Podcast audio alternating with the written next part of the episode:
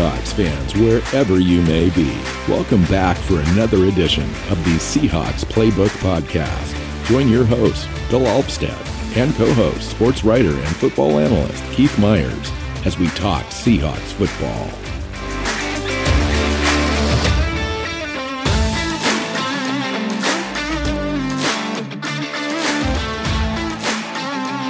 Hey, Seahawk fans, welcome back to another edition of the Seahawks Playbook Podcast. I'm your host, Bill Alpstead, here with Keith Myers, and we're talking playoffs this week. Welcome We in, are. Keith.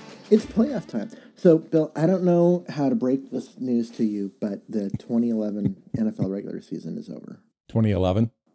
No, sorry, 2021. Yeah, that, that that, you didn't know Twen- how to break that to me. I totally get the, that.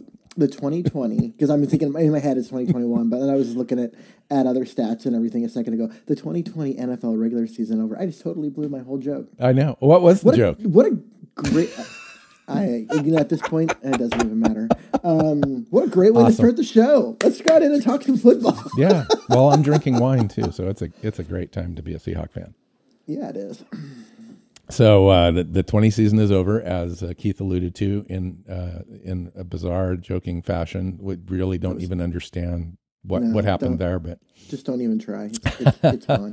Seahawks finished. 12 and 4, number 3 seed in the NFC.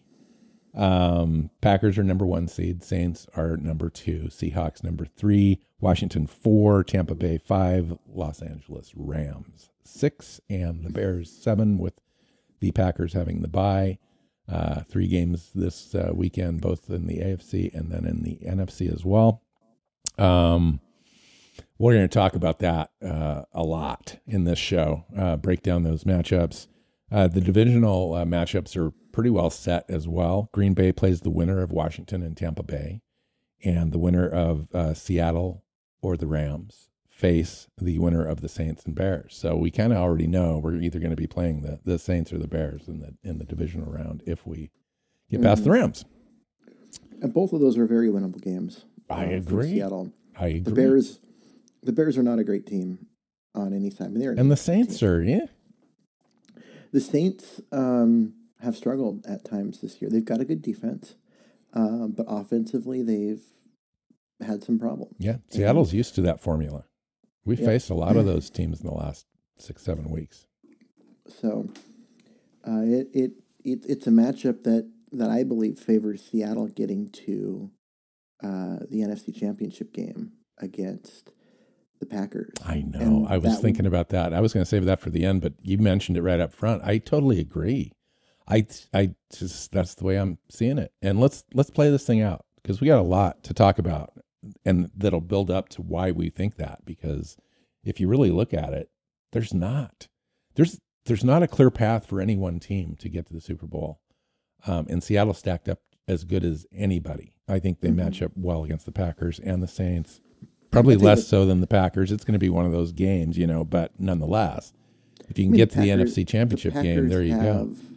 The Packers, I believe, have you know the easiest road because they get a week off and then they play the winner of um, Washington and know, Tampa Tam- Bay. Yeah. Washington and Tampa, and both of those teams are are Flawed. are highly flawed. Um, Tampa's clearly the better team in my eyes uh, because they actually have an offense, and Washington doesn't. But you know, th- that's it's. I think Green Bay is gonna gonna handle them kind of with ease, and it's gonna set up the uh, NFC Championship game. Uh, and it's yeah, that's a and it's a really interesting matchup uh, between the Packers and the Seahawks right now. Um, Yeah, let's not get too far ahead. Let's not get too far ahead. And and and it's going to be at Lambeau Field. That's the problem. so let's let's talk about all Yep. the other stuff. Okay, so the uh, the 2021 opponents were set uh, earlier this morning, uh, recording day. Uh, We've got the Cardinals, 49ers, Rams, obviously at home, and uh, the Bears, Lions, Jaguars, Titans, and Saints uh, also visit uh, Lumen Field. Away games are the Cardinals, 49ers, Rams, plus the Colts, Packers, Texans, Washington, and the Vikings. And just a quick summary on that schedule, I'm looking at probably 10 or 11 wins there. Um, I'm not sure if there's 12 wins there to repeat, you know, th- th- this year's win total. Uh, but there's definitely you know a playoff team uh, uh, path available. Uh, but it is a little bit of a tougher schedule, I think overall than Well, this last anytime year. You, d- anytime you aren't playing uh, the NFC East the way it was this year, it's a tougher schedule because there's actually going to be competent teams in whatever division you're you're uh, lined up against, and um, the AFC South, which is what who they are, it is got you know, it's kind of weak, but there's some potential there, um, and it's we'll see. We'll see how I mean, you always assume your team's going to get a little better, um, and and yeah, you know that doesn't always happen. Well, and especially this year, there's so much uncertainty um, with with the COVID nineteen thing, and then with the the salary cap and how that affects teams, and uh, the amount of free agents and so forth, and the the draft and uh, the lack of um, the lack of draft draft capital this year, at least right now. Um, all of that plays into you know what we're looking at next year, but you know we've got all off season to talk about that. Let's talk about what's going on now. Uh, let's talk about uh, things that are happening uh, right now today, this week. Um, interesting enough, just right before I pushed the record button, Keith, I saw online that Darrell Taylor is practicing with the Seattle Seahawks yeah, I did today. see that. he's he he's probably not going to play, but he's getting practice time in with the team this year. Um, again, so he's. I know they they've sent him to other doctors, and he's still having problems. And he he worked out uh, a couple of weeks ago, and it was really sore and had a lot of issues. But they got the um, inflammation under control fairly quickly, and he's out there practicing again. We'll we'll see how it goes. I mean, every practice makes it less of a lost year for him because there's learning that happens and it makes the tape study that he'll do in the off season um, more meaningful. Yeah. and Yeah, yeah. I, mean, mean, that's we- the that's the that's the very optimistic you know way to look at it, obviously. And I, you know, you you have to. I mean, you've got to say, listen, kid, come in. You've been reading the playbook all year. You've been standing on the sidelines watching this play. You've been in team meetings, um, and now you're going to be able to to to put that into action on the field for, you know, one, three, four, maybe five weeks. Maybe he's activated you know, he, he goes through three weeks of practice. We're still in the playoffs. It's the NFC Championship game. Maybe we've got a little nick, cut, scrape, injury type situation to one of the other players. He's activated on the on the active roster, and he gets a chance to get, you know, ten snaps or whatever. I mean, that's good experience for him. Playoff football, all that kind of stuff. Um, that's the best case scenario. I mean, t- to me. And then the worst case is he this thing flares up again after practice and you know you, you just turn the page and you go into next year and you hope another three three months off kind of really Mhm. helps him or another surgery if they if they determine that's what he needs. Um, I mean, at some point, he's got to get right. Yeah. get, get on the field. yeah well you know with the lack of uh, draft picks we could certainly use him as a quasi you know draft Well, pick yeah, for mean, this year They got they've gotten literally nothing from him this year because he hasn't been able to be active Yeah. from that uh, the injury that he suffered in college, and so if he comes in next year, he's a, he's a rookie, right? I mean, he won't Yeah. be he he won't be classified Basically. as one, but he will be a rookie, and so he would be like a second round. well let me ask pick. you this and So i can't adds- remember off the top of my head but when a guy is out all year on injury doesn't get activated for any games is that an accrued season for this player Um, as a contract situation he, he is in on the NFI list, isn't he? On football injury. I believe the answer is no. If, if he was on injured reserve, um, then yes, it counts. But on the NFI, no it's just like Um, he it this year just never existed yeah, wow they they, they retain his rights for the full uh, four years. That's that's that's some tough luck for him. Hopefully things work out and uh, the team is able to to move forward with Da- Darrell Taylor. You know, obviously he's got got some talent. Uh, the team was counting on him uh, to come in and have some sort of an effect this year, and um, it'd be nice to have that next year. All right, news and notes. Wild card week. Um, let's just talk about all the records that were set. Uh, give give some of these players some props uh, this year for outstanding effort. Let's start with DK Metcalf. Keith broke Steve Largent's 35 year receiving uh, yardage record. Uh, Largent had 1,287 yards. That was set in 1985, um, long time ago, bef- before a lot of listeners, I'm sure, were probably born. Um, it's broken now. DK Metcalf with uh, over 1,300 yards uh, on the season, uh, 10 touchdowns, tremendous uh, work by Metcalf. Lived up to all the expectations that we had set, even though he quieted down the last four or five weeks uh, because Russell wasn't able to get him some deep uh, touches.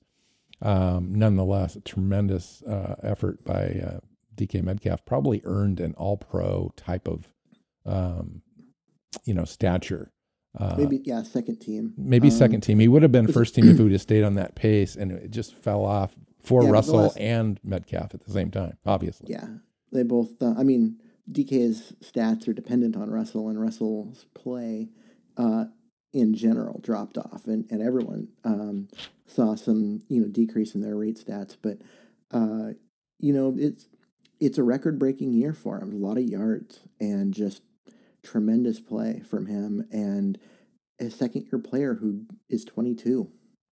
Well, he just turned 23. Or sorry, he just turned, right. Yeah, did. in November. Um, yeah, crazy. Um, but he's young. He and he and is, hungry. He is the guy after his second year about the age that most players are drafted. Um, so he has there's still development left to be to be gotten out of him. There's still improvement. Um, he said that he was after he was going to go after Megatron at some point now. That whether that's next year or whether he gets the touches, you know, Pete Carroll was asked that in a press conference last week. Uh, whether uh, DK uh, would have an opportunity at, at, a at a record like that, which is like eighteen hundred yards or some you know mm-hmm. some amount, and um, you know he was kind of eh, I don't know, um, you know because well, those those Detroit teams. Well, that's cr- it's crazy, but they, we just don't pass the ball now. If you look at they threw the ball. Let's say that DK Metcalf had 100% catch rate, just for the sake of the argument. You know, he was targeted like 123 times, I think, something like that this year. Caught 87 or thereabouts. Um, if he caught an additional, you know, 10, 15% of his opportunities, you could get in a situation where you're at least at 1600 um, oh, and, and, and, maybe pushing the, the record. So, you know, it, it is a doable situation, but you know, some of that is on DK Metcalf. Let's be honest. He's got uh, he's got to get rid got, of the drops. Got to get rid of some of those drops. Not all of them, but but a, a majority of them. And obviously, he's going to be in a situation where he's a guy that's targeted on those deep throws. Those are more difficult to complete uh, to begin with, and um, you know he's going to be on the number one cornerback uh, on the on the defensive side of the ball uh, throughout almost every game. So his he's going to be tightly covered, and he's going to have to figure out ways to overcome that. Now there were situations in the past where like Doug Baldwin and Tyler Lockett had to go through the same evolution in the offense where they were the primary target and they were going to be tightly covered and they had to work through those things not only themselves um, mentally and and physically just to outperform, but also the coaches helped scheme some of those things uh, open. And there are opportunities, I think, within the scheme to allow DK Metcalf to flourish more, at least underneath and crossing type routes as well. Those are there. I don't think that we're necessarily uh, using those um, as much as we probably could. Yeah, I mean, there's there's a lot of different ways to get him more yards. And you have to. And, He's your best player the, on offense, other than and, Russell Wilson. And I think, but I think the the biggest component is he's got to catch the ball because he had a lot of drops. Joe Fan put out a question year in a row. Well, Joe Fan put that put out the question: Who's who's the number one wide receiver in the NFL or uh, for the Seattle Seahawks? Tyler Lockett or DK Metcalf? And then he put up the stats.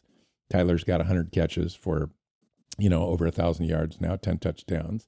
DK Metcalf's got 83 catches for 1,300 some odd yards and 10 touchdowns. Who's the number one? Well, it's DK Metcalf, but Tyler Lockett is equal value, you know, and so um, both those guys are, are are primo. And speaking of Tyler Lockett, tied career high with uh, 10 touchdowns, had 1,054 yards overall, broke the team record for most receptions in a season, which was held by two players at 94, Bobby Engram and Doug Baldwin.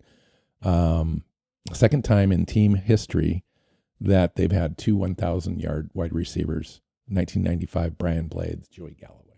Tyler Lockett had a heck of a year.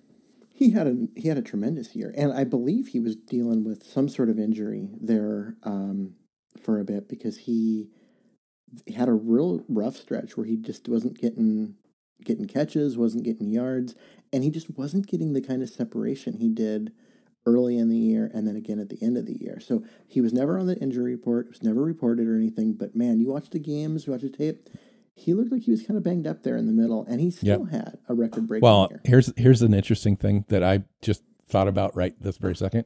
In the three games that he played uh, in uh, against Arizona, and then the game he played in Arizona against the 49ers, just in those three games, he had more catches than our number three wide receiver, right? Like David mm-hmm. David Moore, like 30 some odd receptions and you know, yeah.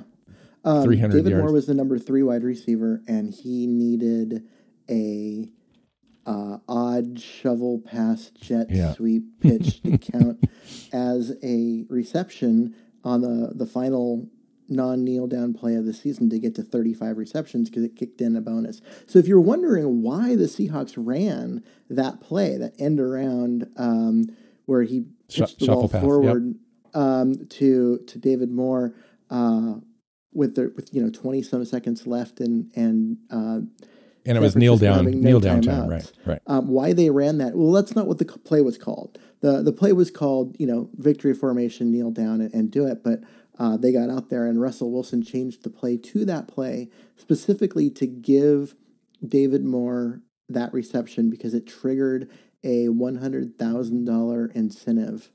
Um, and I, li- I like that on the season. You know, I do too. It, it, it's you're going to piss off the 49ers for half a second until they find out why, and then yeah. you know we all found out, and then it really does make it uh, make the bond um, better you know, with with well, the team, with Russell Wilson, with the player. It's just a good thing to do. A good outside of football, just a good thing to do for another person. And um, looking out, especially since I think uh, Moore was originally tagged at a high, like a two point one million dollar level contract, uh, original round draft tag, right? And then. Mm-hmm they negotiated uh, a salary down into the nine hundred thousand dollar range with with some incentives, and he accepted that deal to to make sure that he was on the team, and he, they helped him get the incentive. So I think that's that's pretty cool, actually. Yeah, and you know, like I said, you, like you said, uh, yeah, it's going to piss the 49ers off until they learn why. And I'm sure that as soon as the play was over, right, Oh, they wanted to uh, fight. You could see they were kind of tussling a little bit, and you could see them kind of negotiating something. You know, it's like yeah. I mean, they was that, there, that's and what it like, was. Wait, wait, wait. We're just trying to get him a catch so that he can get to. He ran out of he, bounds. He, he, didn't try to pick up any yards. Nope. Yeah, he he took the reception and he ran straight to the sideline, went out of bounds, made sure nobody got hit, nobody got hurt, um, and just got the. They just wanted to get him the money, and it's it's great for the team. And the thing is, other like the other teams are gonna they're gonna respect it. I mean, in the Absolutely. moment, the 49ers, I'm Absolutely. sure hated it, but you know, give them five minutes and I, then they'll find and they'll they'll respect. Yeah, the overarching sentiment out in you know media is that it was pretty cool. It was it was mm-hmm. the right thing to do. It was something that that uh, Russell Wilson made sure that he knew that that that was on the line and that he took care of business. Now, I don't know why they didn't try to do that earlier in the game. Um, but because they were just letting the game. I mean, they were down in the fourth quarter. Yeah, but uh, they could have worked out. Work, they could have worked in one play. I mean, that might have been a great play if it was in the flow of, of, of the game itself. All right, uh, Russell Wilson tied Dan Marino. Now, I've I've I've got disputing kind of uh, stats here. Um, one uh, place had him tied with Dan Marino for second place all time with 266 touchdowns thrown by a quarterback in his first nine seasons.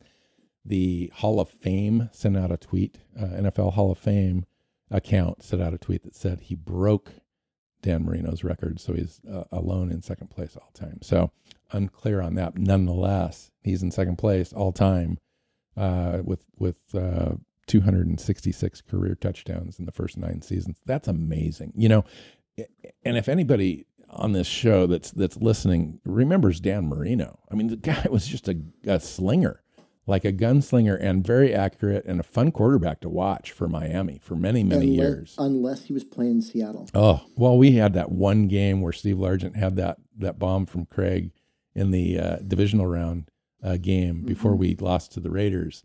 We went to Miami in a game that nobody thought we could win because the Oh, Mi- should- Miami was Yeah. tremendous that year, right? They were loaded. They, Yeah. they were loaded. They were they were the they were the um like the Chiefs uh, last year, um, or the Seahawks of 2013.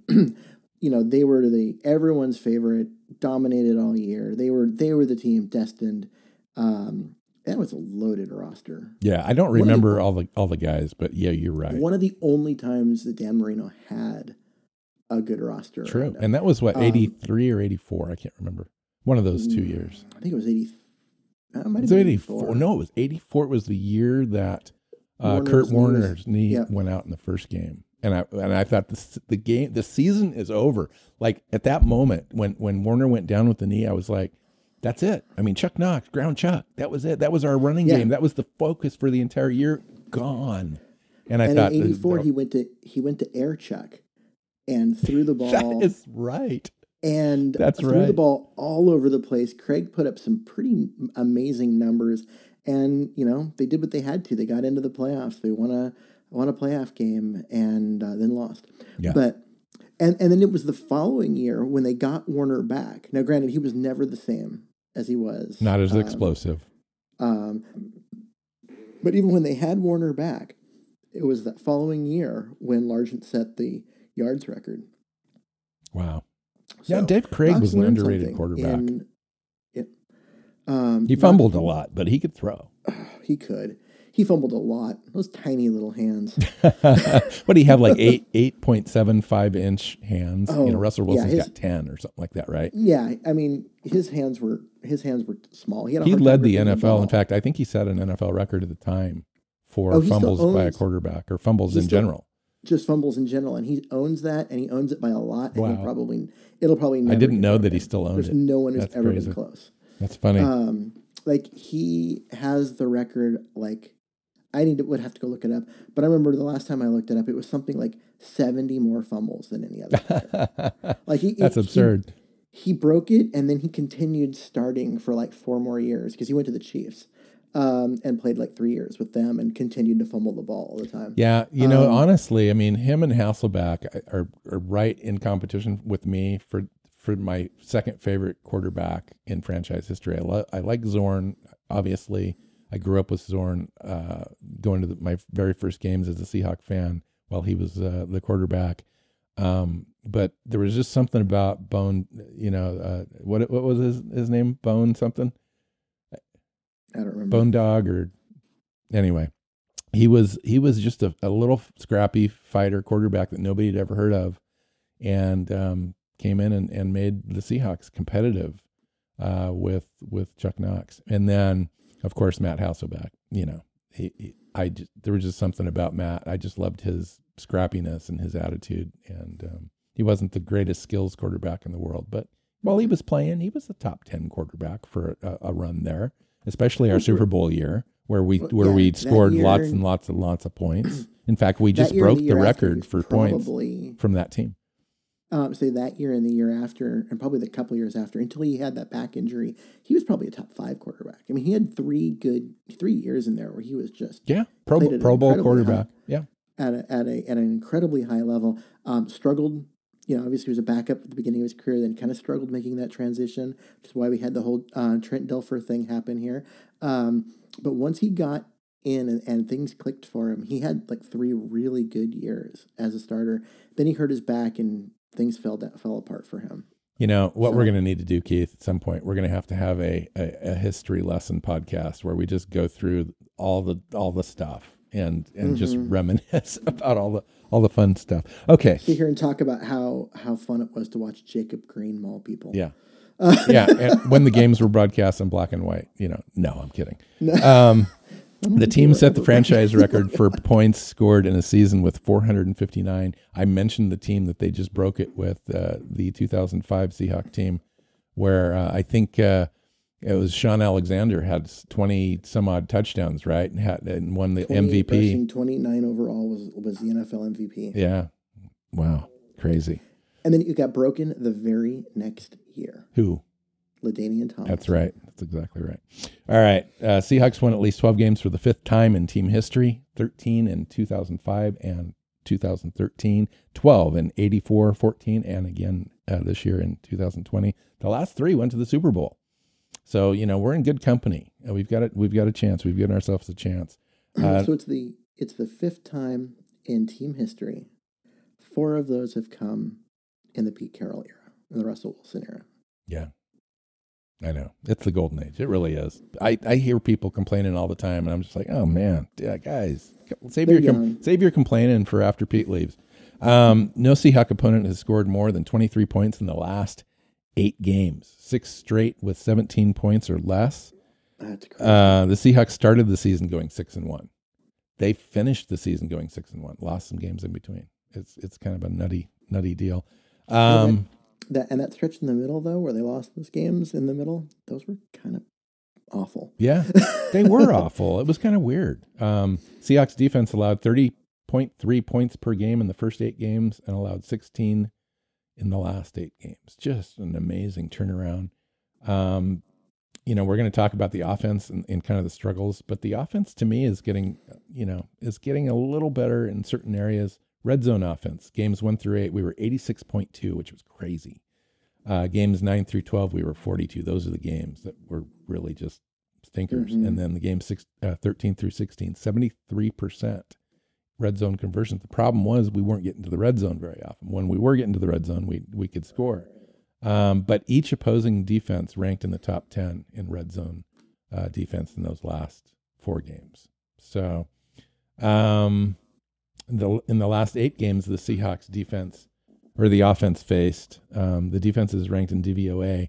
Los Angeles Rams one, Arizona six, Philly 15, New York Giants 13, Jets 17, Washington three, Rams again, number one, San Francisco four. So, you know, as we talk about we talk about the 49er game briefly and we talk There's about no bad defense in that stretch. yeah, no no just the the the, the most Jets mediocre ones the with, only with the Jets and you know, but everything else was just 17, really that's middle, competitive. That's middle of the road. That's Right. right, there Right. uh, as an average team. It's not a bad defense. It's Yeah. an average defense. And overall, our strength of schedule, we were number seven in the NFL. So, you know, when you take a look at the offensive struggles, you got to put that in the context of facing those really uh, top defenses. We're going to do it again this week with the Rams, number one overall Mm-hmm. offense, DVOA. Um, the, the Seattle finished sixth in offensive D, DVOA, eighth in points scored, 16th defensive DVOA, 15th in points scored, which is an amazing turnaround. I'm just telling you. they Uh, were 32nd. they were after five 32nd, games. third in special teams while playing the seventh strongest schedule. So They were they were 32nd Yeah. in the league after five. I have a games, I they have a turnaround 16th. stat somewhere in here. Where where is it? I'm trying to That's so crazy. Trying to look here. Since November 19th, Seattle's allowed the fewest points in the NFL. In the in defensive rankings, Seattle defensive rankings in the last eight games, which would really kind of give us an idea of how we're playing. hmm Points allowed, ranked number one. Yards allowed, number four. Yards per play, number three. Passer rating, number seven. Pass touchdowns, number one. Sacks, number two. Rushing yards, number five. Overall, DVOA, number one defense in the NFL in the last eight weeks. Surpassing the Rams. The Rams are number two. That's crazy. So over the last eight games, they were the best. Yes. They finished overall at 16th, right in the middle of the league, Yeah. After being starting at 32. Which will tell you how bad they were. Exactly. Because they were they were essentially 32nd for the first half of the season and first in the second half of the season, and it averaged out to be 16th, right in the middle. That's exactly Um, right. That is insane. That is amazing. That's amazing. I've never seen a team turn around like that, you know. You know, and it's interesting, Keith, because after our fast start, and then we started to sputter. And our defense was always playing bad. And it was one of those deals where we knew going into the playoffs or having a team that was even going to be competitive all, even just to get to the playoffs, we were going to have to turn this thing around. And Pete came out and said, "Hey, trust me, this thing's okay. We're keep we're going to keep it going. We're we're working on it. We're it's going to happen. You know, players are coming back, et cetera." And sure enough, it it did. And Mhm. I, you know, I think we're going to have a dedicated um, show this offseason uh, about uh, about the coaches um, and and how they did, how they performed, what what they did, how they turned it around or made it worse or whatever. Um, but you do have to give credit to Pete Carroll and Ken Norton for turning that defense around, and and of course the players, uh, Carlos Dunlap that trade, and then uh, Jamal Adams coming in healthy um, with, Getting with J, J.D. Uh, J.D. Reed um, was was a was a major factor. hmm There, there- there's a lot of things that happen at once. Yeah, Um, Mayowa got healthy and then played less, and played less, which so was a good thing, effective. right? Um, but getting Dunlap, they got Dunlap, um, and in the, on the back end, you got they they basically discovered Reed because he kept he kept um, improving and playing above expectations to the point where they had to keep starting him. Um, Shaq came back, came back. Adams came back. Brooks came back. Um, that's a lot of Yeah, talent. Brooks, dude. he had a monster game in this game. Well, he had a Um, great game, but man, did- has he come on as a rookie in the last Yeah. five five or six weeks? So you you look at all of that. I mean, that's a lot of talent to infuse into a defense all at once midseason. Uh, and that's what they did. I mean, they, all I those think that, players you know, kind of came back at the same time. all of that. I think is predicated on one master move, and that's having Carlos Dunlap in there so that they could play rush four base defense and allow Adams to play more freely and allow the defense just to kind of play without thinking too much. Mhm. And so every everything kind of tightened up a little bit, which was awesome. So let's talk about this 49er game just briefly a little bit just to talk about trends and where you're comfortable with what you thought coming out of this game, how you felt overall. Um 49ers were top, you know, the 10th top 5 defense, pass defense Russell Wilson's faced since, since 2018. And he's 8 and 2 in those games. 16 touchdowns, 5 interceptions. But the drives, the offensive drives in this game were punt, punt, field goal, field goal, punt, end of the half, punt, punt, touchdown, touchdown, touchdown.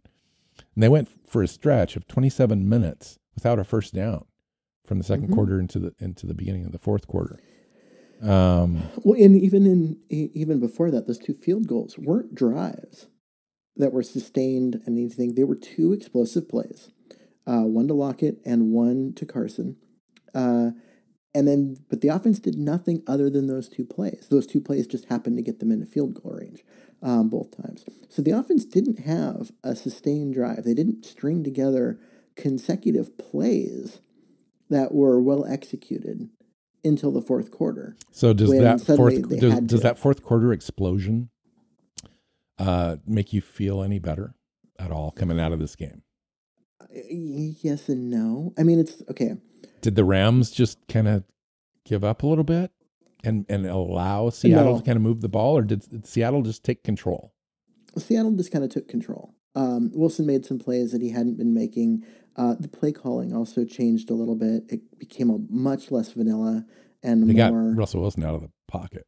exactly. They they started moving Russ around. They started giving him some more options. They started um, doing some things that were going to make it easier um, instead of just dropping back and standing there. And they they stopped to do a lot of those. There were a lot of first down runs in in this game that went for like two yards, and so they're sitting at second and eight rather than But they but they exploded in the fourth quarter running the ball. I mean, they had 14 rushes in the fourth quarter, 91 yards. Some of that was Russell Wilson. Um, he passed for 80 yards um, and and some touchdowns there, but he also had 28 yards, I think, rushing to contribute to that. But the- the Um, other, but the other part of it though is the reason. Part of the reason the rushing attack exploded in the fourth quarter was because the 49ers were suddenly scared that that uh, Russ was going to beat him, uh, and when they started having a spy on him because he, of that that big run, and then after that they had a spy on him, and, and it was like the very next play, you know, it was a handoff, and Russ makes that couple steps to the outside, and the linebacker followed him and left uh, Carson for a big run going the other direction. Um, these things matter. You know, you complete a couple passes and the linebackers take a step back. Uh, a lot of the offensive explosion even though it came in the running game, happened because of the passing game, they, or or because of Wilson. Yeah. The, the passing game and then his Well, running- and I got to tell you, those two touchdown passes in the fourth quarter there to Lockett were amazing. Like the the scramble up the middle where Carson picked up um, their their premier linebacker, lost his name in my head really uh, quickly here, um, picked him up on a on a on a rush. Wilson's kind of moved up into the pocket and and scrambled right, threw it across his body to um, to Lockett for the first score there. Um, and Lockett made a tremendous play on the ball to to to secure that ball before he uh, rolled over on the ground. And then the touch pass into the back corner of the end zone, I thought was his best pass of the entire day um, for Lockett's 100th uh, catch on the season and 10th touchdown. yeah, that pass was beautiful. Um, especially yeah, again, he was rolling, That rolling one- right, that one- back left, and it was just perfect. Yeah, that one left me with some hope, actually, that maybe Russell Wilson isn't completely off target right now. He's been going through some stuff. Things he's been missing uh, on some throws. He hasn't been seeing uh, some different things, but that one throw right there to me told me that there's some, hope there for some explosive plays in the in the playoffs um, to come. Just because I, I thought that was just such a wonderful touch throw that was perfectly executed, um, and and a great route run by Lockett. So, um, let's talk about a, a few other folks. Let's uh, Mayowa had a great game. I think a couple sacks in this game. Forced fumble. Uh, Green had a for, uh, fumble recovery on that. Uh, it was kind of a uh, uh, kind of a touchdown uh, saving kind of a deal. Russ scrambles sideways that dart to Lockett. I mentioned that. Um, KJ on that mammoth hit on the fullback. KJ came out today and said, "Man, I love that play. That was that was something that I'd been looking forward to for a very long time because he hated that fullback guy for cutting him, cut blocking him several times um, in their in their scheme, and that that that was a nice payback hit there for KJ. Oh, was KJ. Uh, Leveled him and stood over him. I just loved that. he he he played really well in this one. Oh, and he blew up a screen. coverage. yeah. Yeah, I mean that's what he does. I know. He is he's the screen whisperer. He Um, has like nine and- or eleven tackles for loss, and I kid you not, they're all on blowing up screen passes. No, probably. um, but yeah, his ability to to recognize where it's a screen, get out there, get through the blocking, and make a play the moment the guy catches it is just unreal. And he had a he had a he had a good game. Yeah. But you're right that that hit on on Kyle Juszczyk was Yes, that's that's um that was that was fun. yeah, that, was- was, that was fun. that was old- clean, old school fun. Yeah, It was old school football, but it was also clean. It wasn't dirty in any exactly. way. It was And- perfect, and, really. um, And Yep. Diggs did the same thing. Diggs had a nice hit. Uh, Mm-hmm. Green had a had a sack in this game. Uh, Alex Collins, I thought, had like what, like two or three touches, and he had an impact. Uh, like he was just a different runner um, than than Penny was. Penny's just kind of been tentative a little bit. They've been running him up the middle just to kind of get him some touches and get him used to getting contact again in an NFL game. But Alex Collin- Collins was ready to contribute. Um, that's the difference right now between Penny and Collins. Collins to me should be elevated, I think, a little bit. Now I know Hyde's there and Hyde's going to get some touches and so forth, but I think Collins should be getting some some of those third running back touches, especially closer to the goal line. The guy's got some um, some moves, some motivation, some strength to kind of go through guys, and he Yeah, showed that they- on that touchdown. they want they want to make sure that Penny gets them, especially out in the middle of the field. Maybe not down near the goal line, because unlike all the other backs on the roster, he's the guy with the breakaway speed. He's the guy that if you get him past the linebackers, Then why take it to the why not design some of that? Why not get him some some screen passes? You know, he hasn't had any didn't have any receptions this year. He's only played what two three games, but no chances to catch the ball in the open field. Um, it- you would think that the offense would design some things to allow him to get into some open space. Yeah, um, agreed. But oh, we'll talk about it during the coaches show. May- Maybe you and I should be running the offense. All right. Um, let's see. Uh, second straight week, though, they've only scored six points in the first half. We've got to solve that Mhm. problem going forward. Let's talk about this Rams game a little bit. We've got, you know, another half hour uh, or so in the show. Um, the overarching question, Keith, is: Are the Seahawks a Super Bowl level team? You know, that's the only reason why we're here in this in the playoffs. We won 12 games. I think the expectation, at least for me, just as a fan, is NFC Championship game or bust. Um, I'd love for them to get to the Super Bowl, but let, I got to be honest, as just a, a, a without any bias, uh, the Super Bowl is hard to get to. It just is, and it's going to go through Green Bay this year, um, and uh, it's a crapshoot. You know, when you get to that point, uh, it's anybody's guess as to kind of what what kind of a team shows up and stuff. But I would like to see the team get to that NFC Championship game. I think that would be anything less for a 12 and 4 team with Russell Wilson as quarterback and the way the defense is playing would be a disappointment to me. Keith, what do you think?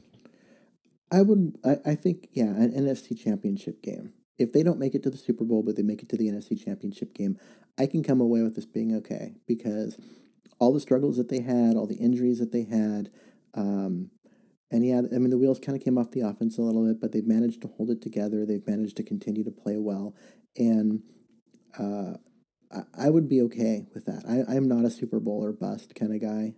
Um, I think that kind of sets everyone up for disappointment. And I think I think if the offense was clicking as well as it did in the first uh, six seven games, and the defense was playing as it is now, I would say that the, it would be Super Bowl or bust.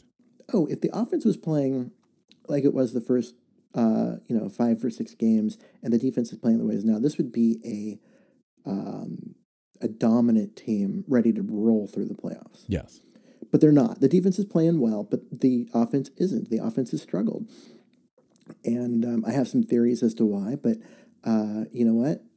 We'll see. Um, it's just a, it's you know it's a struggle, and we'll see how that they do if they can get things turned around. Uh, so.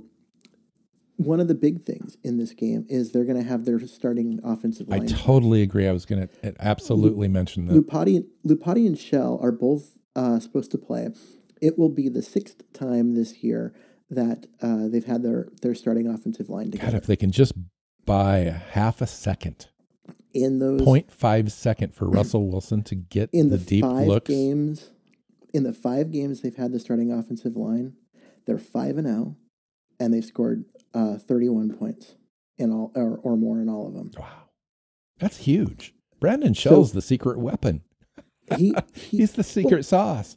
I mean, he kind of is. Uh, he's he was. He's been out what four games? He's been out four or five games, and the Seahawks have struggled in every one of those. Yeah, we've won. We've won some of those, but the Seahawks offense in general has struggled. yeah, um, but the off, the offense in general hasn't played well, and, and we've had, and the explosive plays are gone. I mean, that's the big thing, Keith is the explosive play opportunities that the Seahawks have had. They've only had five in the last two weeks. Um, well, and, and that's and one of the of keys to the game, I think.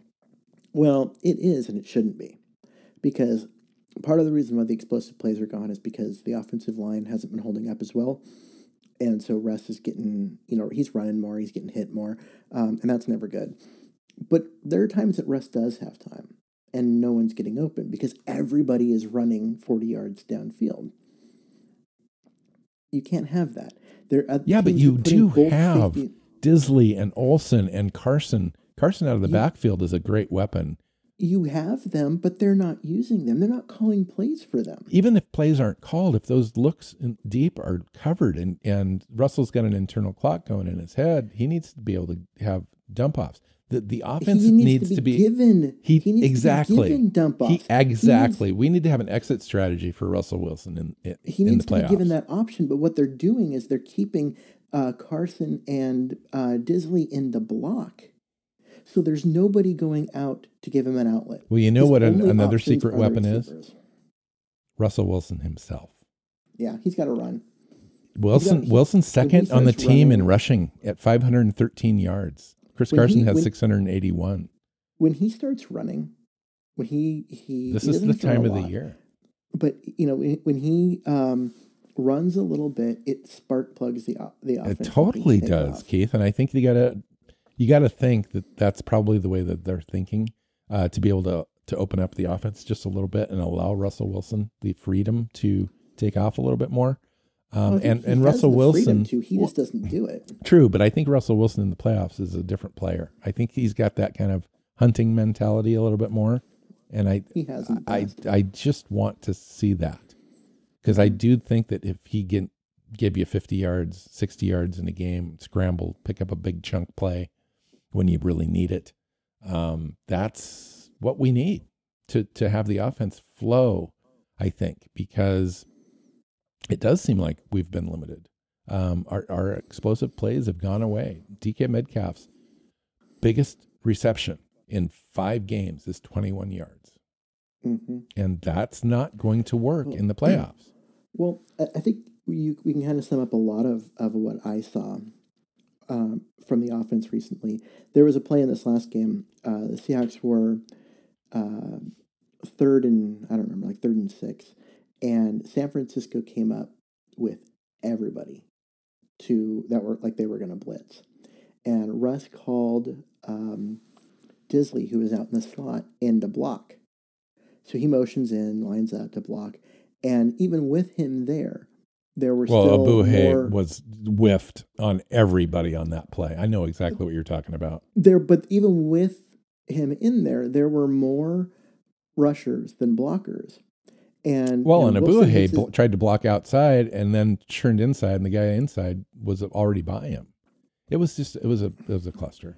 It was, but what I'm saying is, um, so they, they brought him into block and still had Wilson drop back and try to throw the ball long because when they went to max protect there, So one, why isn't they- Wilson audibling to a quick slant to somebody? That's what he. That's what it. What, what they should have audible to, because when you had everybody up at the line of scrimmage, there's nobody in the middle of the field. exactly. Your linebackers So- are coming up. Just dump that thing off in the middle. Yeah, you've got. Um, Why are we you know- seeing this and the team is not? Uh, that's I don't- that's the overarching question, Keith, because this isn't just a one-off. You know, this is a no, it's been like this for for weeks. right. They want to. They want to continue to continue to take those shots. They want there, and they when they when he called in um, Dissly to come in and block for him. I believe the idea was we call you know, and it's it's the game plan, right? You see this, you call in the extra blocker, and you run the play, and just know that, that he's no longer out in the route. Um, and that's what he did.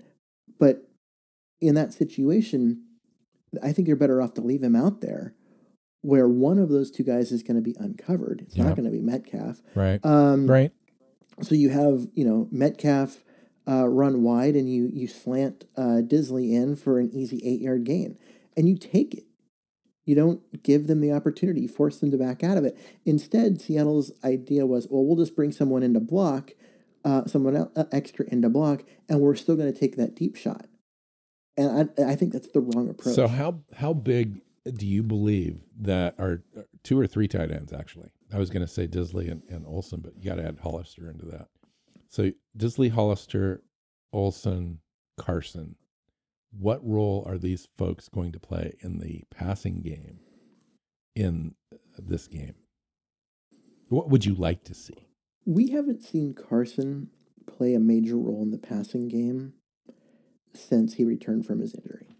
I mean, yes, he had the big catch uh, in this one that set up uh, one of the field goals in the first half, but that was a Wilson running around. Oh, there he is, and throw it to him. There wasn't. It wasn't designed. It wasn't. It just ha- happened to be there, and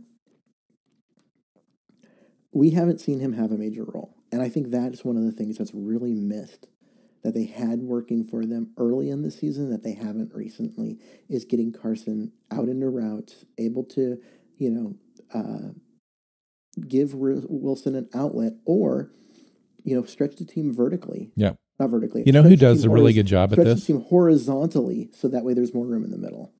Who does a really good job at this is the Los Angeles Rams. They've got a they've got a couple of quarterbacks that can't play very well, and so Cam Akers gets involved. Um, and Mhm. Against Arizona, he had 21 carries for 34 yards, which is pathetic because Arizona was doing everything it could to stuff that run and make their their offense a one dimensional offense with their new quarterback John Wolford, and we'll talk about that. But he had four receptions for 52 yards, And if we can get Carson four receptions for 52 yards, that could be a difference maker in this type of a If game. Carson has four receptions for 52 yards, the Seahawks win this run, come running away. I think so. I mean, it seems so simple and not very much, but those 52 yards are first down, third down conversion type plays. And Mhm. that's huge. Because that's at least three more third down conversions for your team. Yeah. Uh, and, and that is, I mean, that's that's a game changer. It really is. Just straight up, it's a game changer. So let's talk about, um, I think, some some keys to the game. You can add yours or refute or whatever you want to do. I, I mentioned explosive plays earlier. I think that that's one of the keys to the game for the Seahawks. Um, in addition to taking your shots, you've got to work Lockett and Dissly underneath um, with with the Metcalf kind of taking you know, uh, a free safety and a corner out long. That's fine as long as you're working underneath, and that's that's the plan. We may have to dink and dunk our way through this game. You know, the Rams are a number one ranked offense. They're gonna and they're designed. Um, coordinator Brandon Staley said, "quote unquote." It takes a lot of four and five yard runs to add up to a 50 yard pass.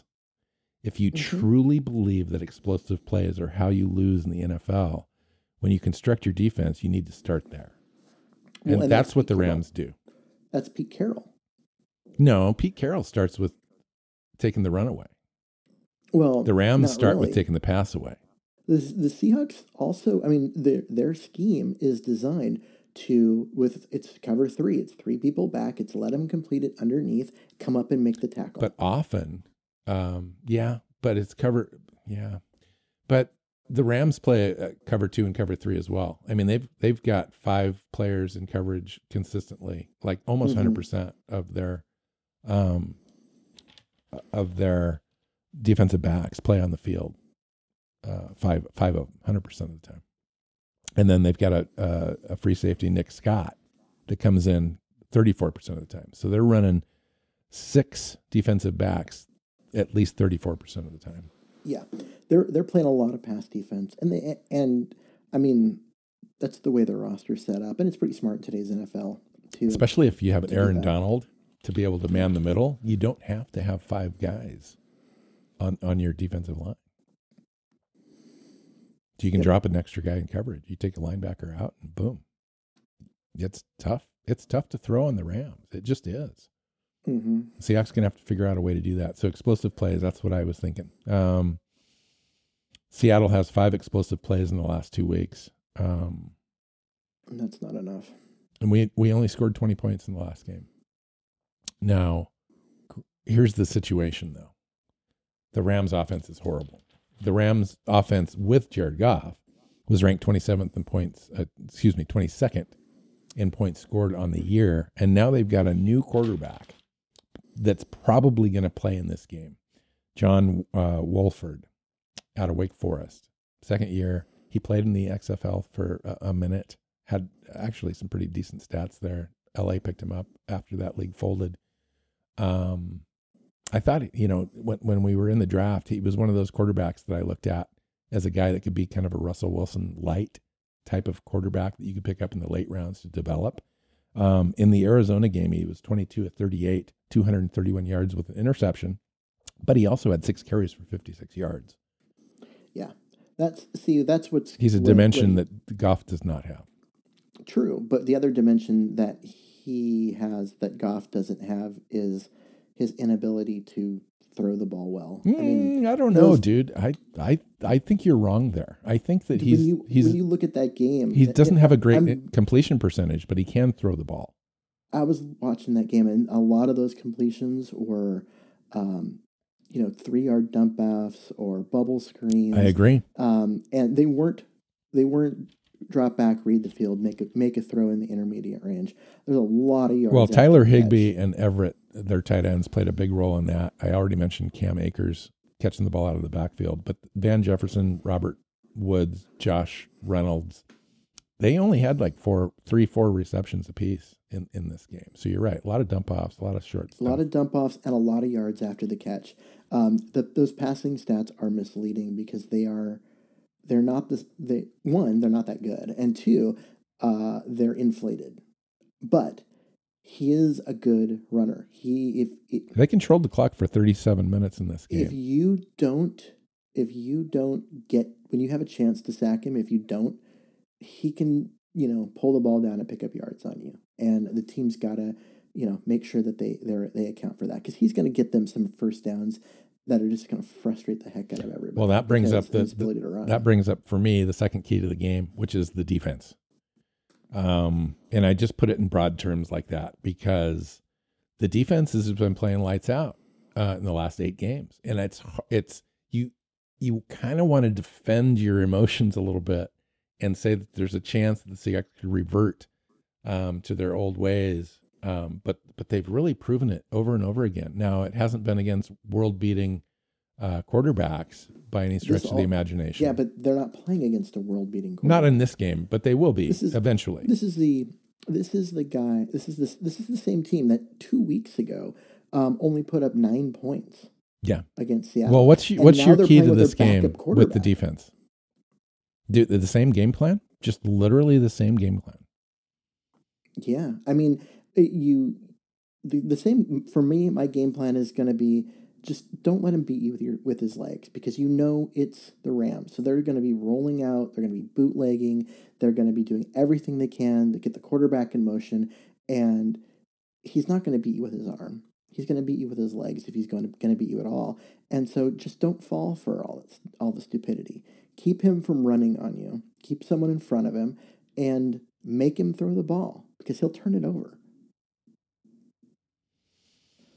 So the other key I thought would be our run game.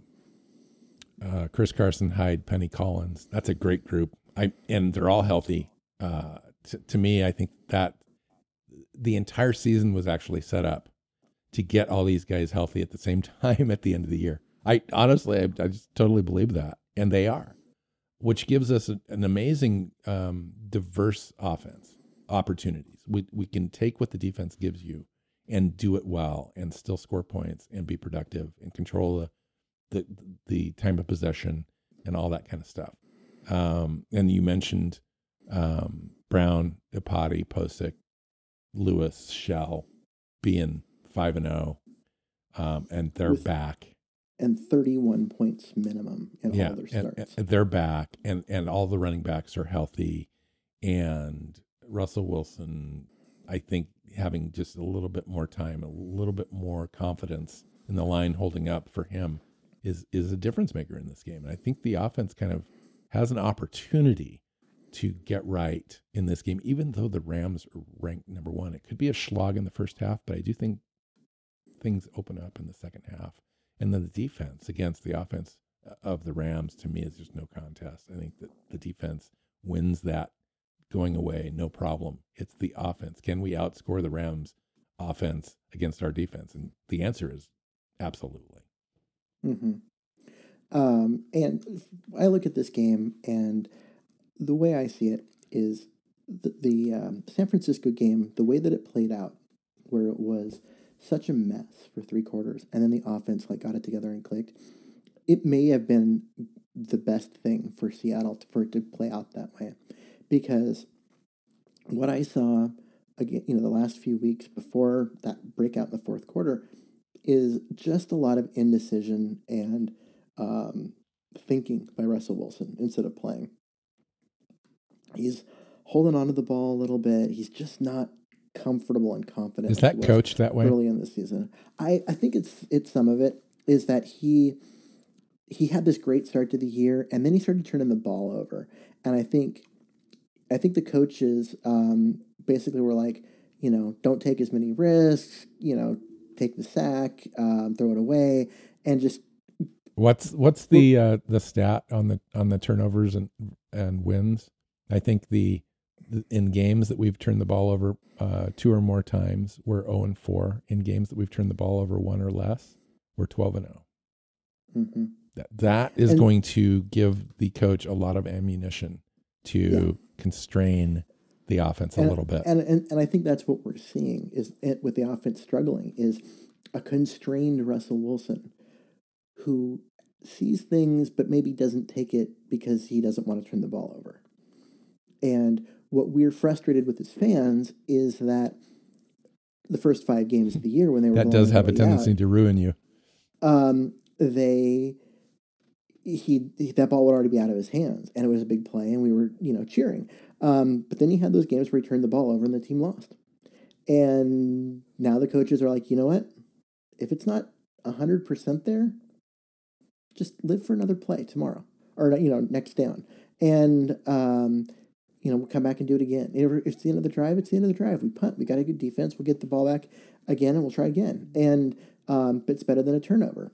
And they are, it, it and it's that's part of what's caused this is that part of it's coached, and I think part of it is just him him not quite trusting everything because of those turnovers, because of those uh, interceptions that came in bunches in the middle of the year.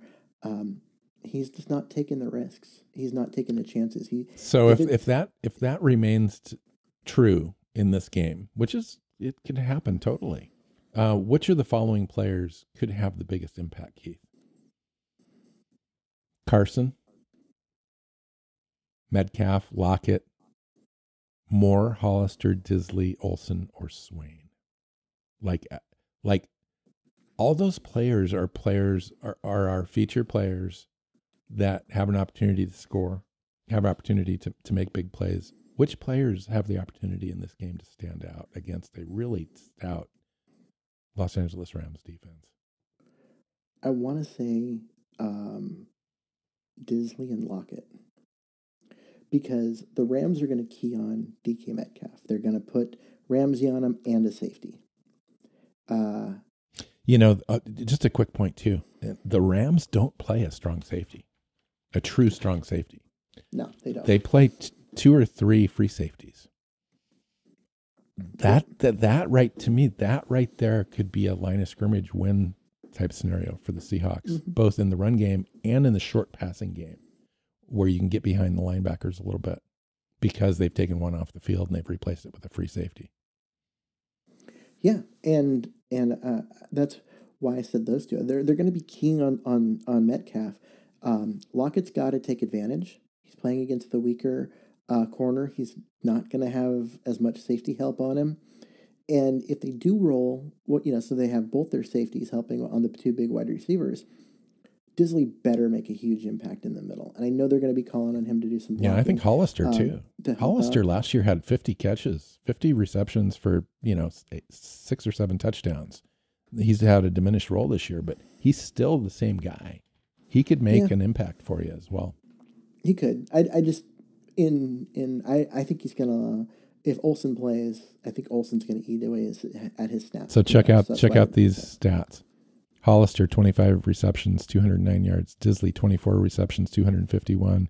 Olsen 24 receptions, 239. They're literally all the same players. Hollister had 3 touchdowns, Dissly 2, Olsen 1. Mhm. It's interesting that I thought that we would utilize our tight ends more this year. I did too. And early on, I think that was the plan, and you could see it in the in the game plans the first few weeks. But then uh, now Dissly, or the last few weeks, Dissly's been mostly a right tackle, and that's really hurt. Uh, Brandon Shell that. coming back is huge. That, that sh- and that should help. It should it should because even though they're still going to keep Dissly in to block a lot, it, it's it's what ten more plays that he's out in in, in a that just opens up in a everything. game. It really it really does. does help. Yeah. Having that extra player in the middle of the field because if they if they drop everyone and, and go cover the receivers, he's open and it's an easy It'll be um, one less down. wide out with a double coverage. yeah. So either Lockett or Metcalf, you know, or Swain is going to have an Mhm. opportunity, or or David Moore. David Moore could have a big game. I would actually I, I wouldn't be surprised to see Swain have his best game of the year.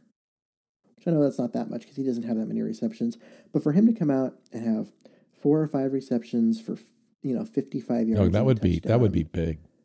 because they just aren't using the middle of the field right now.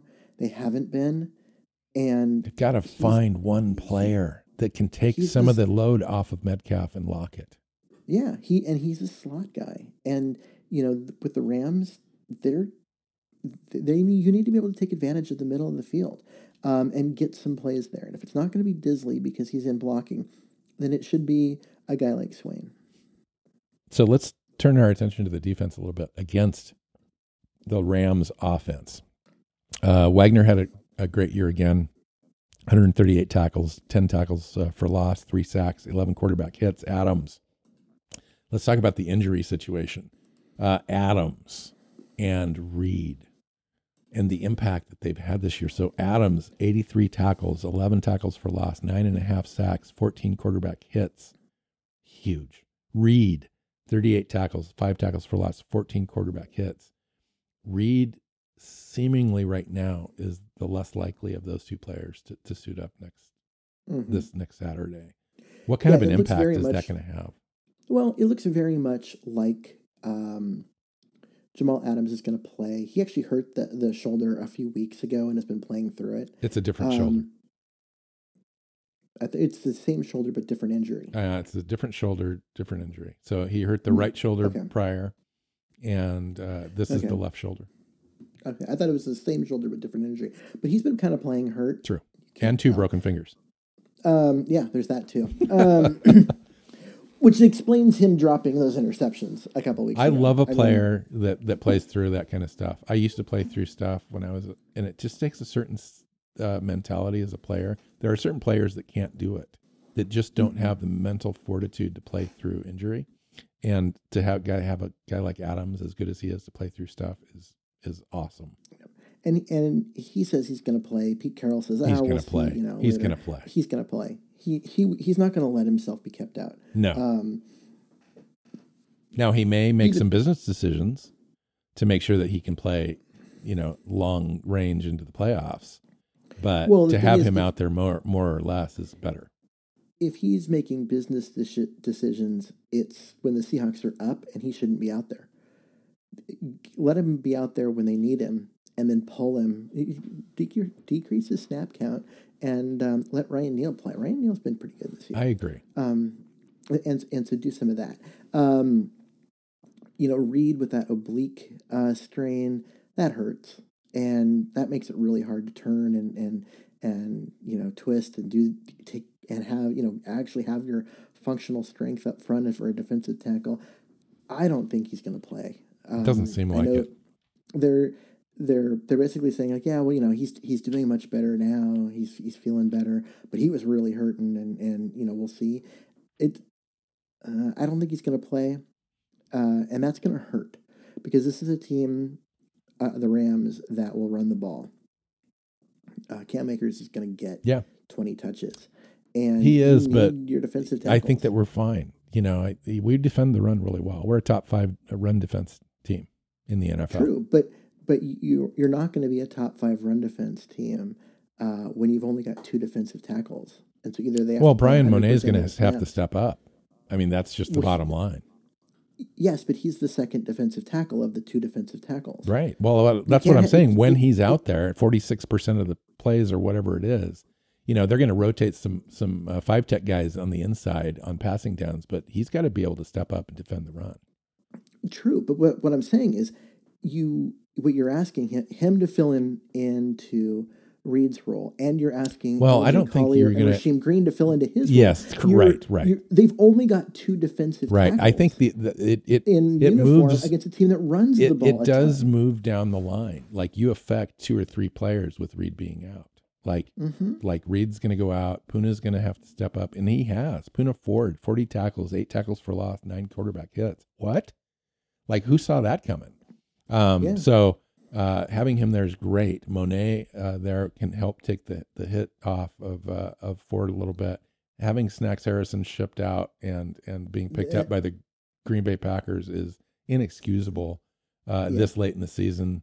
Um, anything can happen in the NFL, and you've got to protect it. You've got to hedge against injuries, and one injury on that defensive tackle front, and we're in the situation that we're in. And I just don't Yeah. un- understand so, it. And it all happened because two weeks ago, they decided that with Mone coming back, that they were going to have Snacks Harrison be a healthy scratch and not play. And I'm like, really? You can't have this former All Pro. You can't Right. keep him happy. Just take Sweaty, Freddie Swain out for a game. You know, I mean, whatever. I mean, whoever. like Ben Burr-Kirven. Like, come on. I, I know that those guys are important to your special teams, but Snack Harrison's he's important to your season. You know. Yeah. So anyway, let's just Whatever. There's got to be there, there had to have been a way to do it. It was it was not handled well by Seattle. So what, what I was Um, going to say though is that you know Reed's out of there, so now you're going to depend on Collier and Green to to step up and probably take at least twenty percent more snaps in that Mm-hmm. like interior rush role. Well, I'll tell you that um, Green had his best game of the year by far, I think, um, this last week against San Francisco Yeah. and looked ready for it. And Collier's, he hasn't been spectacular, but he's been good. Three sacks, seven quarterback hits. For a run, for a guy who's going to be known as a run stuffer. Um, he's bull rush, run stuffing, Edge guy setter. on the Yeah, outside. yeah. yeah. He and, and and for him to, you know, he he's he's made plays. And so um, There might be more opportunity as well for Robinson. You know, Robinson's a, a big guy, like uh what six three two seventy nine. He's a guy that could slip in the in, he's a guy that could slip into the interior as well. He's not a two fifty nine guy, normal edge uh, Leo guy. They they play him at a Leo spot, but he's more of a five tech body type, and he's a guy that could probably play on the inside for you a little bit. He had four sacks, four quarterback hits this year in limited snaps, like twenty If snaps a going- game. if you're going to have um, somebody coming on, into the inside, I'd like to see it be Green or Collier. Oh, and let- absolutely. and let Robbins let Robinson line up on the outside. what what do you do with Brooks or or Wright or Amadi or you know your your fifth defensive back in that situation? No, you continue to play. When- What I'm talking about in that situation is you you pull Mone and you move Collier on the inside and Robinson at, at defensive end.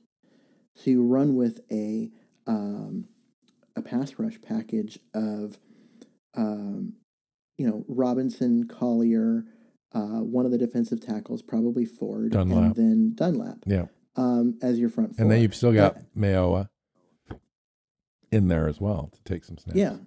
And so, and, and they're going to, because none of those guys are going to play 100% of the snaps. They're going to play 65. And so you're, you're going to have um, Mayo, Mayo, you're going to have Mone, who, uh, him and Ford. You're going to have, um, Robinson.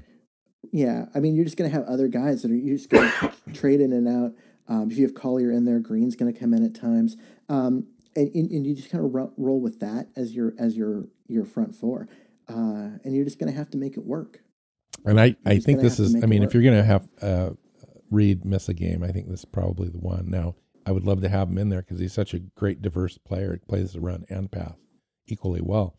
But, um, you know, given the opponent and the opponent offense uh, this week, um, I'd rather have Reed, you know, to to face the- the Saints, you know, to be completely honest, or, or Green Bay in the NFC Championship game. So Mhm. resting him, you know, is definitely the wise move. Or they might not have a choice. I mean, he's he could be out longer than that.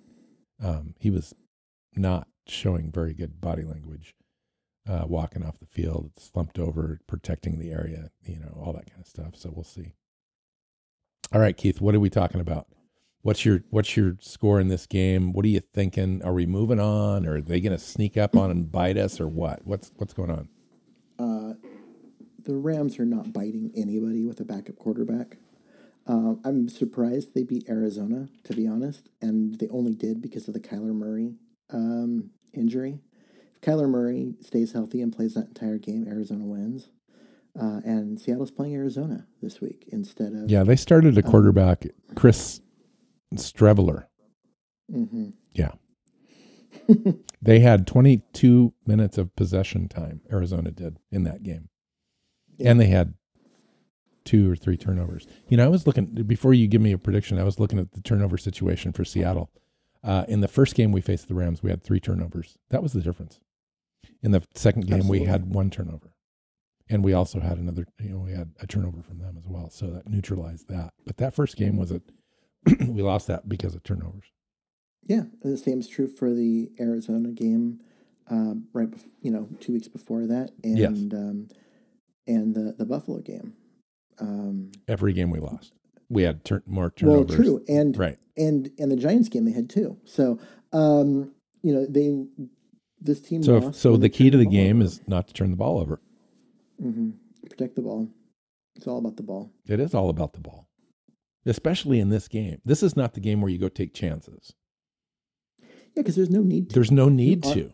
Do you honestly think the Rams, that offense, forget that they're playing, you know, Seattle's defense So- and injuries or whatever. Do you honestly think that in a playoff game, that offense with that quarterback Ends up being score more than like explosive. 13, 13 or 16 points? Yeah. They don't score 20 points in this game. There's no way. All right. What's your score? 23 13 Seattle. I was hopeful that you'd be higher than that for Seattle's offense. No, because of the Rams. I but but the way that we just talked about it just now, I I get it. There's no reason Why to take any chances. I I talked Yeah. about explosive plays being one of the keys of the game, but maybe it isn't. Maybe So this the isn't way- the game that you take chances down the field and you just the run the clock. The Seahawks, the only way the Seahawks run the score up on this one, kind of by design because they know who they're playing, is if they hit a couple explosive plays really early, get up 14 0, and then start running the ball behind Carson, Hyde, and Penny, and those guys dominate. Well, and just, the Rams are the fifth ranked rushing defense in the NFL yeah, that's, that's why I don't see it happening. and the number Um, one r- passing defense. Hmm That's why, oh, like I said, I don't, I don't see it happening uh, as, as for a blowout. But the wa- the way that it happens is you get up early, and then when the Seahawks start slowing the game down and running the ball, um, you know Carson and Penny and those guys start breaking off twenty five yard runs. I do think that one of the things we mentioned earlier too that one of the ways that you can neutralize the Rams is to add a, an additional runner, and that would be Russell Wilson.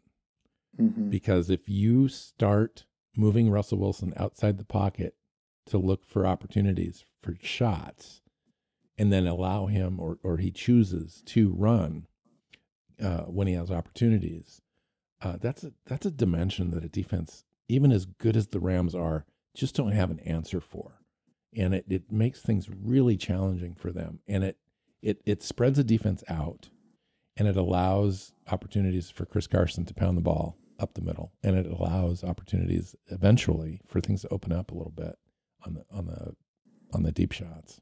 I think that's that's what you got to do. So, um, yeah, there's my. What's your score? I think if we put it all together, to be completely honest, I think we kind of hand it to these guys. Um, it's the third matchup of the season. Everyone from Seattle is kind of worried about that from a Seattle perspective, but I think the Rams are worried about that from a Seattle person, you know, from from a Rams perspective. They're worried about facing Russell Wilson three times. They're worried about having us have everybody healthy, all of our running backs, um, and try to scheme this thing open a little bit. And so for me, I think we score over 30 points for the first time in weeks. And, um, you know, I think it's going to be 34 to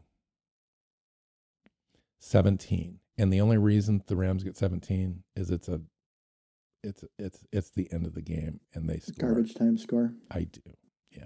Okay, one more one more question before we wrap this up. There's been a lot of debate because the season's over. Who was the NFL MVP this The year? NFL MVP? The NFL MVP in Oh, your Patrick opinion. Mahomes. Yeah, you could Give us- say Rodgers, but I don't like Green Bay, so I'm giving it to Patrick Mahomes. Mahomes. I just am. Yeah. To me, um, Rodgers is probably going to win because it's voted on by media, and the media seems to just assume that he's already won it. Um, Listen, he's But- a he's a great quarterback, and you know, Yeah. and and I'm I sure, Mahomes had a better year, yeah, honestly. And I was thinking about it, and then I went back and then I went and looked at the stats. You know who had a uh, who else had a better? well, the guy from the guy from the Bills, Buffalo Bills, Yeah. yeah, Allen, um, that guy, Allen. yeah, he should totally be in the in the discussion. And he won't be because if you look at the NFL MVP, nobody wins it um, the first time they they're awesome. They win it the second time they're awesome. Yeah, and that, that And you know, prove it. Yeah, I get it. Mahomes, Mahomes had a had a great year two years ago, but didn't win it. Or sorry, three years ago, but didn't win it.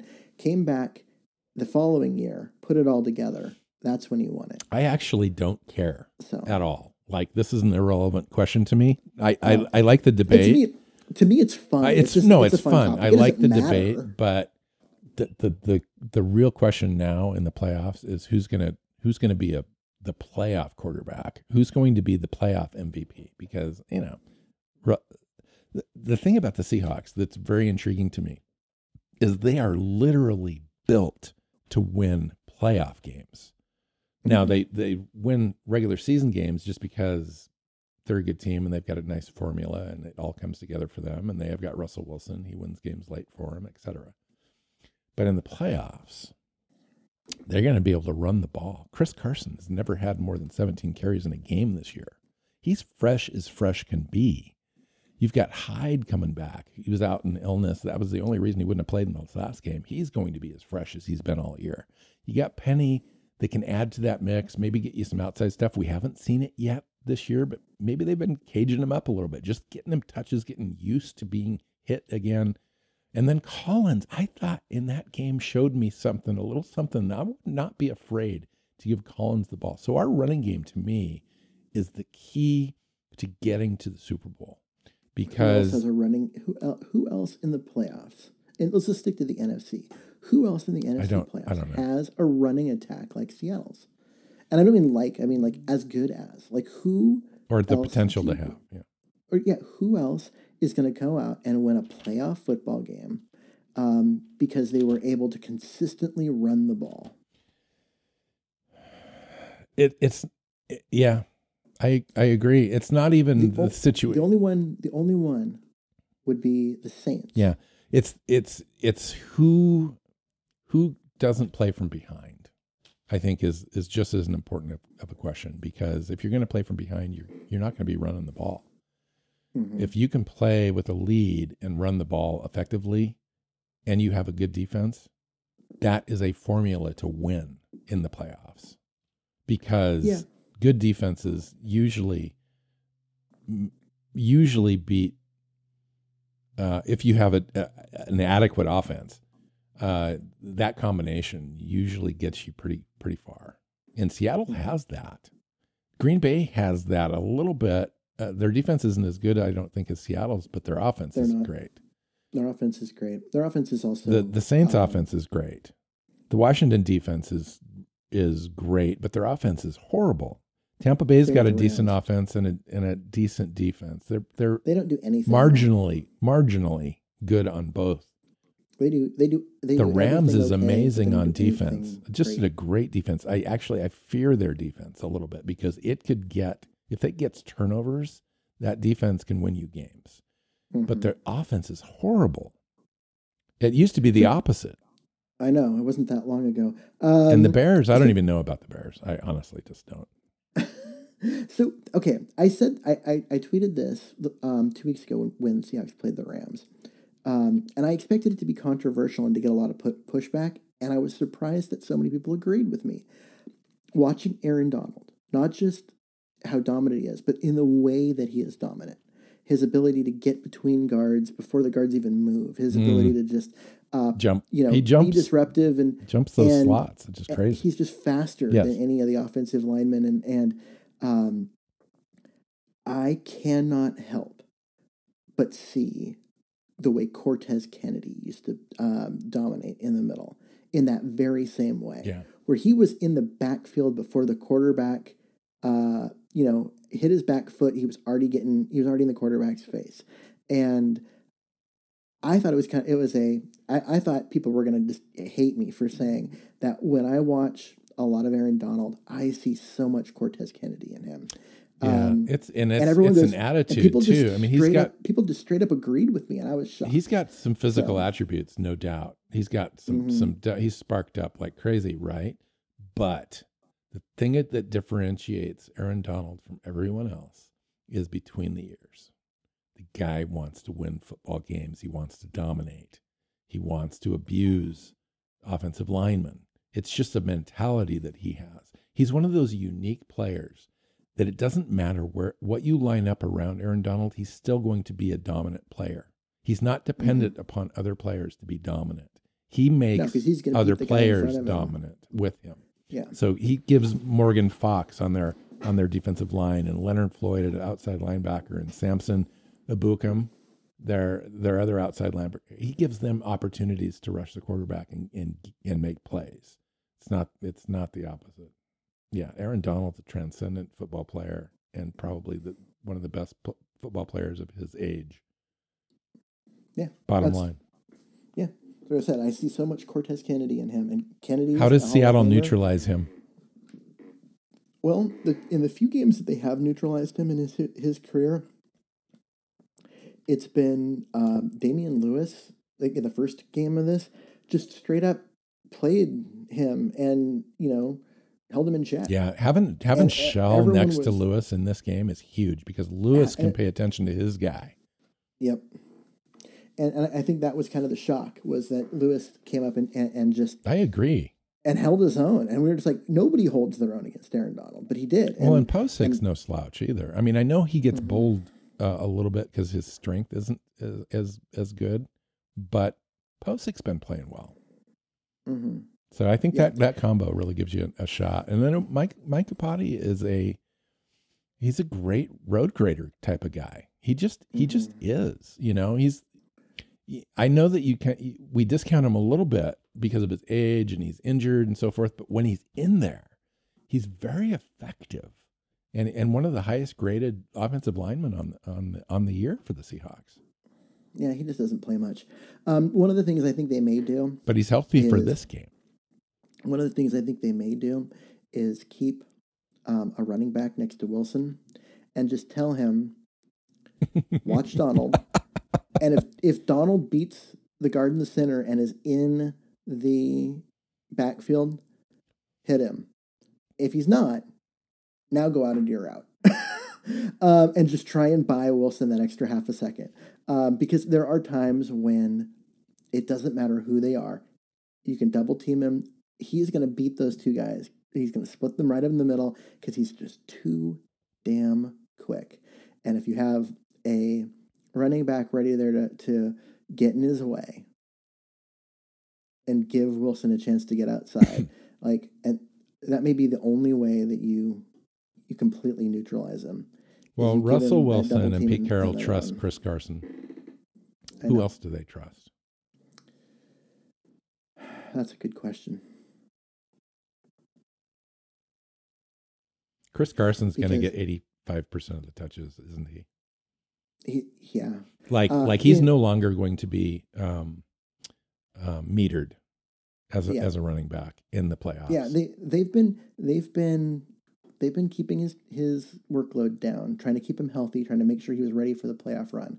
Um, they, they had Hyde. They had they've used Penny recently. Um, Penny had to go out with cramps, so they used Collins. Um, they've had Homer. They've you know they've had Yeah. yeah Um, but ultimately, when it comes down to it, at the right now, because Penny hasn't played all year into the last couple games, and even then, it's been been very limited. Um, I think he, they trust Hyde.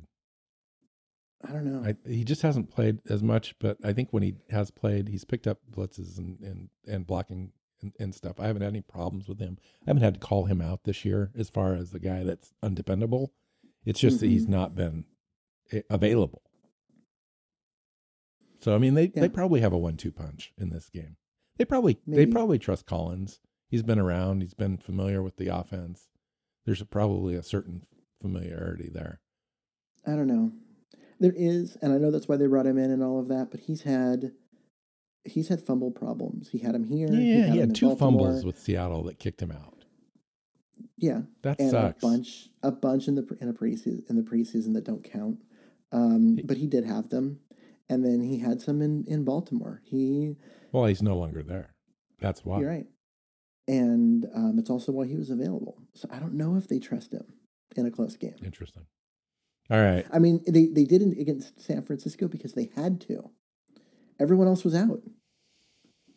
There's You no. know, once There's no. once Penny went out with cramp cramps, you know, they had no one else on the bench. There's no gimmies in the playoffs, Keith. There never are. So let's get by whatever needs to happen. we we win by one point. I'm happy at the end of the day. Move on. that's the bottom line with this game. Um, let's let's figure out a way to get past the Rams. Um, you know, Rams beat us once. We beat them. This is the this is the match for match point. and um, yeah, let's go get it. Let's go get it. Um, so that's it. So let's let's wrap this up. Let's come back next week, talk about the game. Look forward to the next game. Um, find Keith on Twitter at Myers NFL. I'm at NW Seahawk. The show is at Hawks Playbook on Twitter. SeahawksPlaybook.com has all of the shows. And uh, find us on your favorite podcast app and subscribe to YouTube. And um, we're on there as well. So until next time, Keith, go Hawks. Go Hawks. Seahawks Playbook Podcast listeners, thanks for joining us for another edition of the show. You can find us on Twitter. Bill is at NW Seahawk. Keith is at Myers NFL, and the show is at Hawks Playbook. You can listen and subscribe to the show at SeahawksPlaybook.com.